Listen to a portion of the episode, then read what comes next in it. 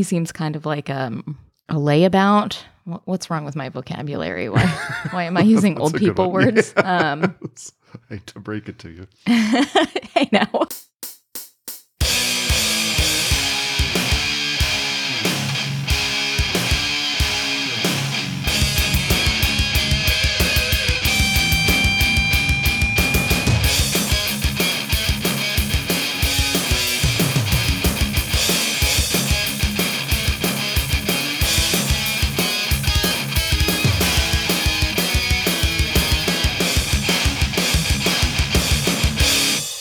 Hello and welcome to another episode of Geek Chew, a podcast where we chew over the geek things that we love. I'm Eamon, And I'm Charlene. and our intro music is by my brother Ryan. And today we are going to talk about some good TV that we've been watching, some less than good movies Yep. that we've been Well, watching or are about to watch even, and volume two of The Night Eaters, yes.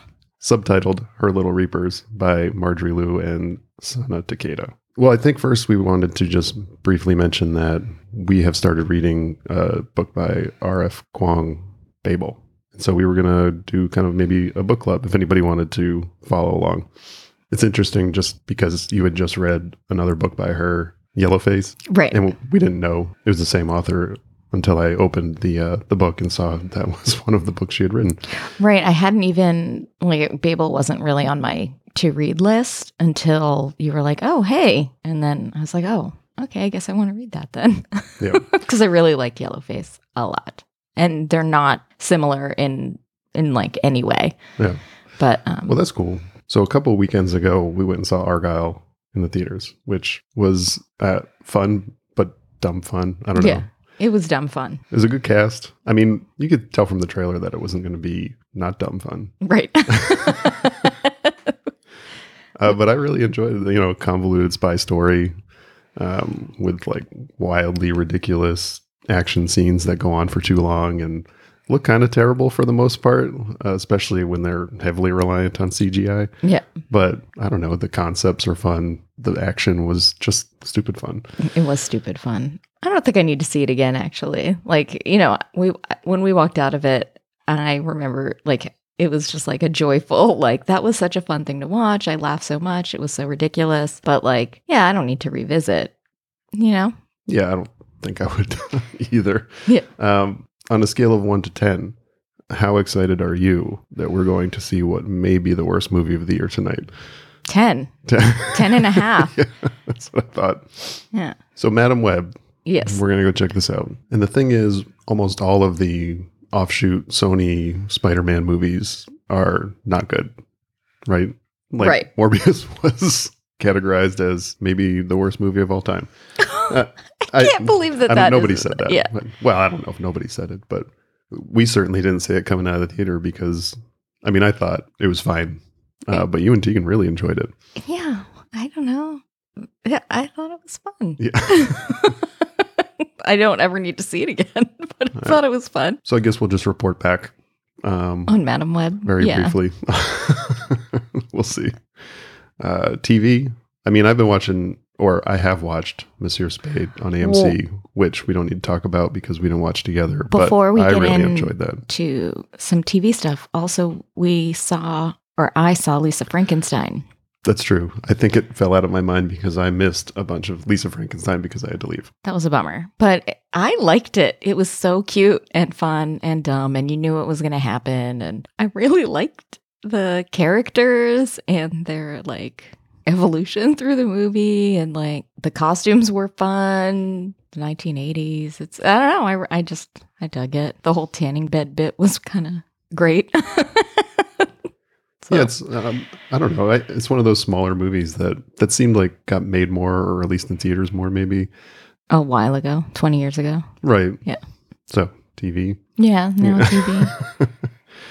uh, we started Interview with a Vampire, the new show on AMC, season one. I don't even. We I think it's got to have been out. season, right? Yeah, it's been out for a while because I was going to watch, or I started watching, Right. and then you had said, "Oh, I At least- wanted to see that."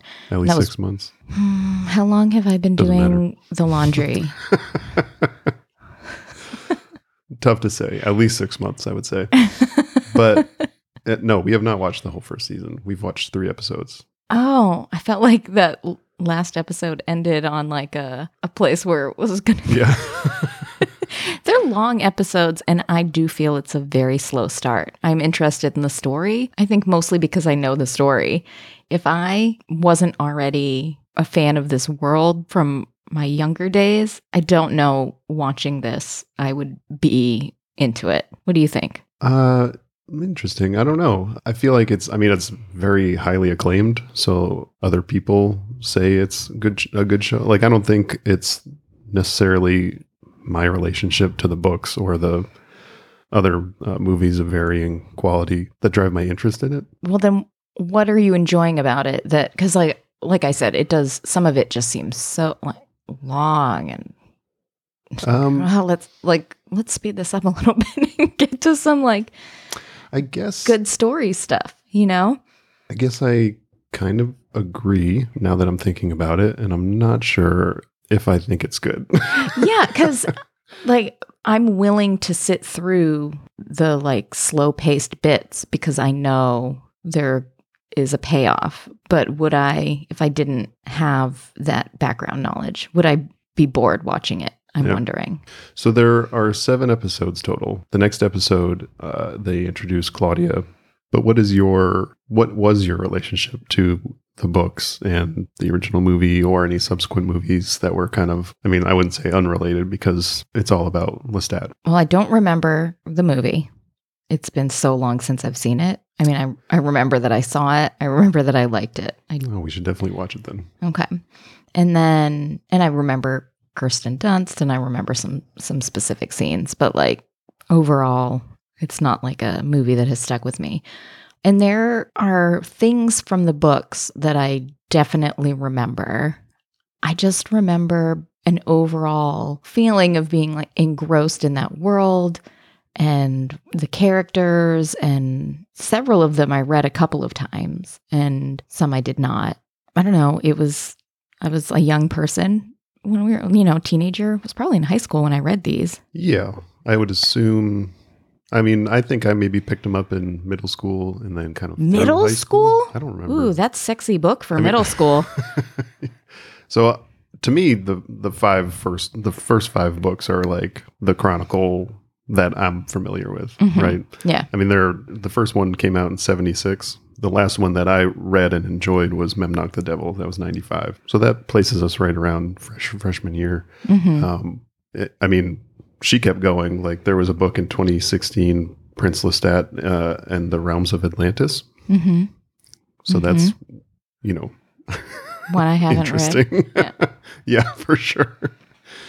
But I I read the books and, and really love them, and I probably read them those five at least a couple times each. Yeah. Um, maybe it was maturity level, but like the sexiness of the books was kind of lost on me. I think, and we talked about that a little Mm. bit, but because the the show leans pretty heavily into the romantic connection between Louis and Lestat, hmm the movie definitely didn't. I don't remember Brad Pitt and Tom Cruise getting it on.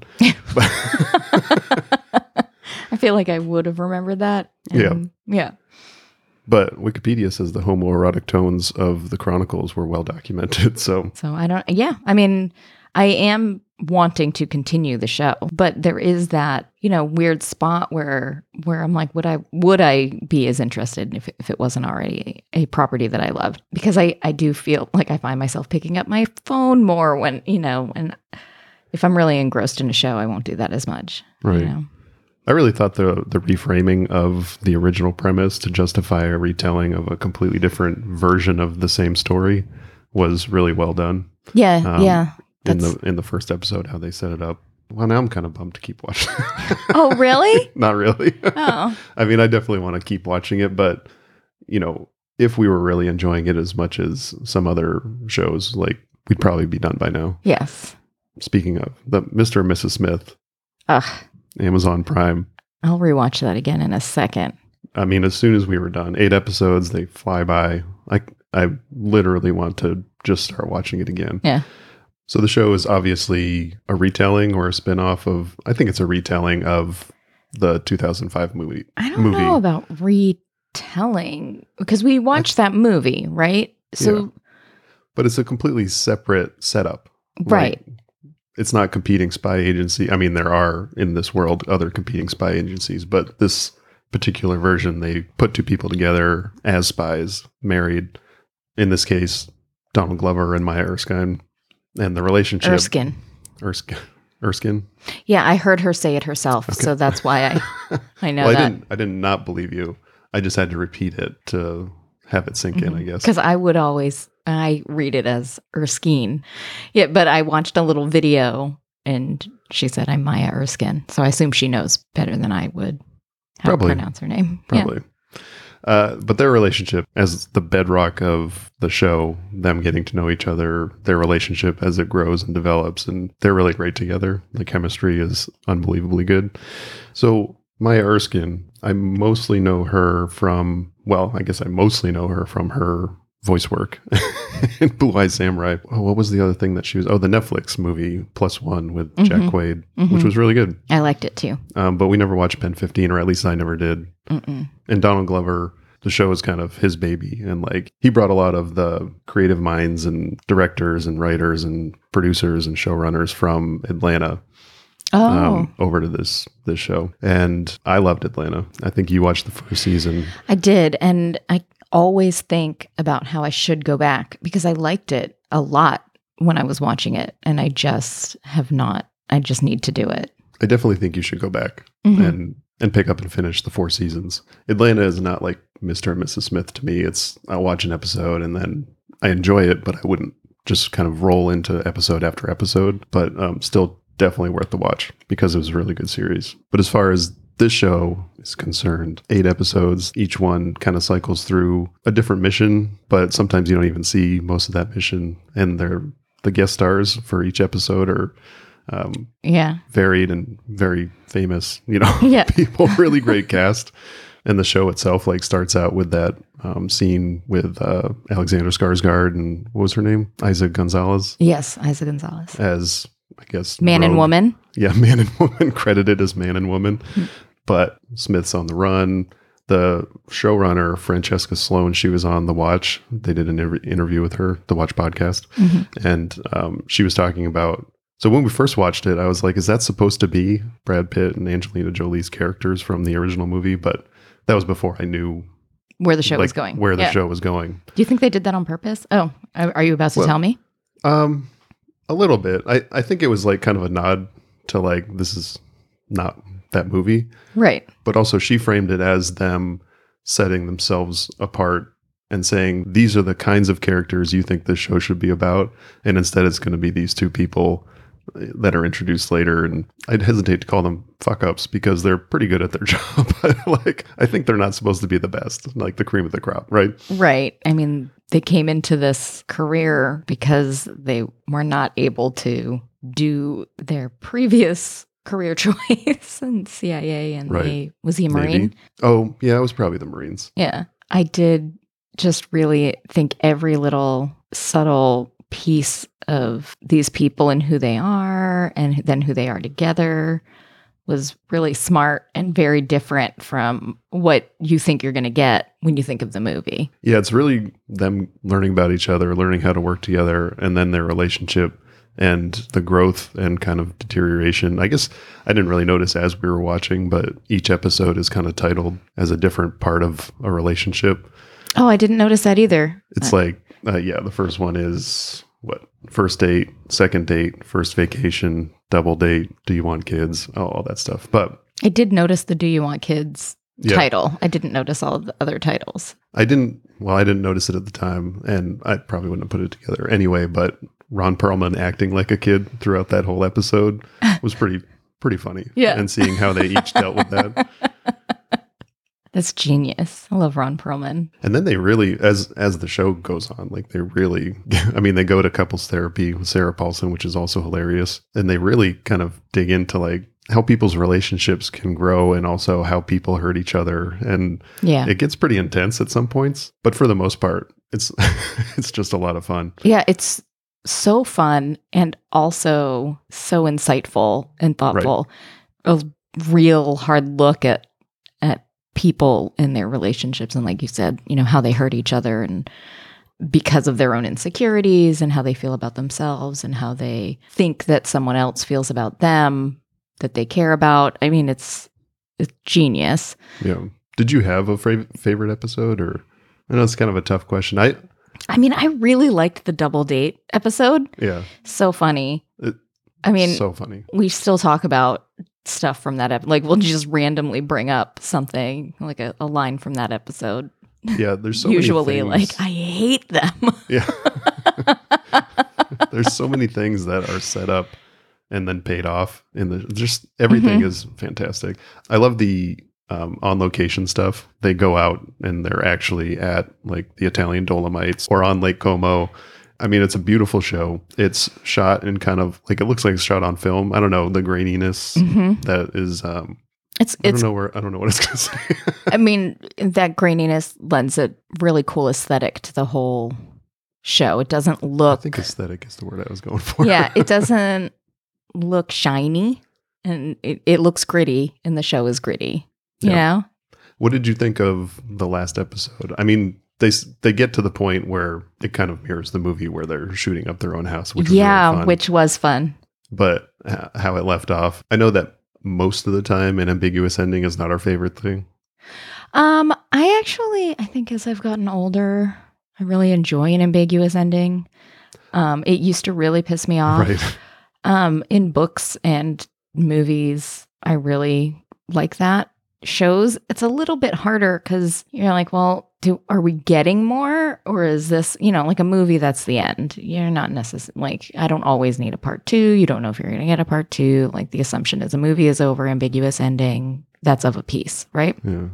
Well, you know what's cool about the the way the show was structured and how it ended was they don't know if there's going to be more. Yeah. So yeah. So kind of a genius way to hmm wrap it up if that's if that's it.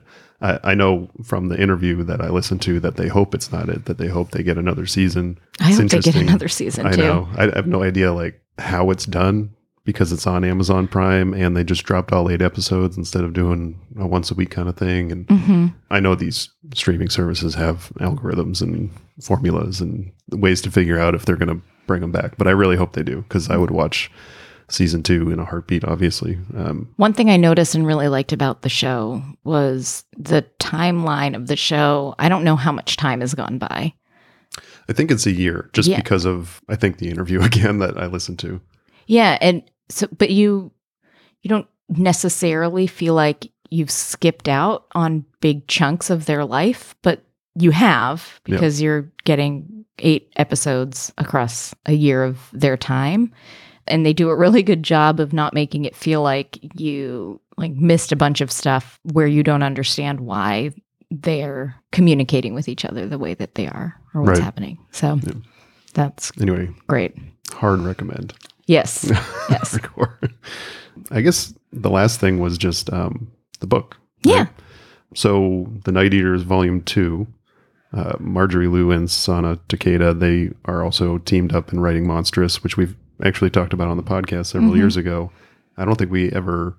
I, I think I read a couple issues past that first volume, but I kind of fell off. Yeah, I never I mean, it's still coming out, and I'm sure the world has grown, expanded, and um, is probably quite complex and complicated now. And this one uh, is they come out in I don't know 200 page volumes, about approximately each 200 pages. You think? Yeah, yeah, that's maybe. Yeah. And volume one came out in 2022. Volume two is supposed to be four months after that, and we read volume one. I guess probably when it came out because Yeah, I had seen pretty it in previews coming out, and I just ordered it. Is that And is that what happened? I thought I saw it on the shelf in the store and I was like I want this one. I thought it was one of those that but maybe you're right. But I feel like it was one of those that I was like, "Oh, this looks interesting." I'm pretty sure I ordered it, but it doesn't really matter. The second volume came out in the fall of 23, and the third volume is going to come out in the fall of 24. And I really enjoyed. I mean, we liked the first volume, obviously, and we kind of missed the second volume because right, it came I've been out in the waiting fall. and then um, it just kind of passed over me and I was like, "Wait, wasn't that supposed to come out already?" And I don't know why we missed it, but we did because it did come out already. So the first volume is a lot of setup of the world, and the characters, this family, father, mother have twins, Millie and Billy, Mhm. which sounds silly when you say it just like that. When you're reading the book, it doesn't really like I guess because they're not like constantly referenced in that way. But I mean ultimately volume 2 is just a kind of continuation of that family story plus now they know who they are, what they are to a certain extent. Yeah. Yeah. Cuz the mother is what? The father's a demon. Is he? I thought he's like a warlock, maybe. The mother's a demon. I thought she was a demon eater. I don't know. It's hard. the world is it, like it's really cool because it's so complex and there are so many different things, monsters or creatures or whatever that we're still kind of figuring out. Dolls with vengeful spirits in them. Yeah, and so like in the at the end of this volume, she's a dragon, but like what does that mean in that world? She's not like a literal dragon cuz she has like a human form, but does she also have a dragon form? Like I don't know or was that just So yeah, by the end of the volume, the stakes have really ratcheted up. It seems. Yeah. it's like the fate of the world stakes. Yeah. yeah. This volume opens with kind of this weird. It, it opened in a weird spot where there's like um, what turns out to be this mass sacrifice of these kids, and that ghost comes back and helps the twins. And the rest of the book is kind of the twins figuring, trying to come to terms with the fact that they are not human. Like they've grown up. now they're just this different thing, and they have these powers. And I really, I just enjoyed both volumes. I had to re, like, I had to, I had to skim volume one again just to make sure I was all oriented when I Mhm. went into the second volume because um, it turns out my memory's not that great. you don't say. have you noticed that? no, not even a little. I really thought one of my one of my favorite like page spreads in the was when they're when Millie and Billy are just like eating a lot of food at different restaurants along the way and having this conversation and then the next day you're reading it and you bring that up too because you're like are they just like eating food all day at different places it was just like a fun piece to put in there Yeah, and uh, you know, I I brought it up as they were eating, and then they're walking into a building or something, and Billy's like, "Do you think we're eating a lot more than we used to?" Yeah. And uh, I I mean, the book is really funny too. Like it's funny.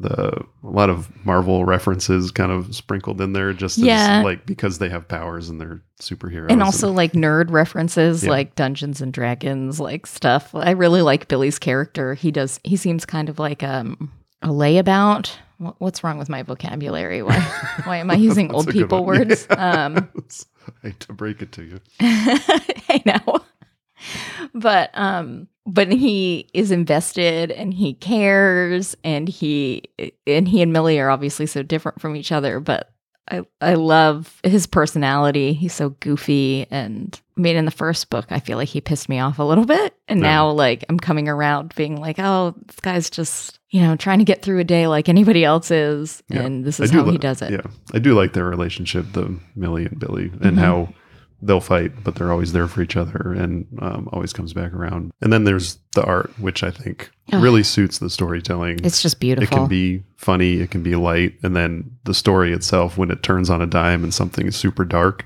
it's very effective in that transition. Mhm. I just really, um, I really enjoyed this book, and I can't wait for volume three. yeah, me too. It's a super favorite. Did you have anything else? I don't think so. And I got nothing. So we'll be back soon. Read Babel, and we'll tell you how Madame Web was, right? Yeah. All right. It was fun. It was smart. We liked it.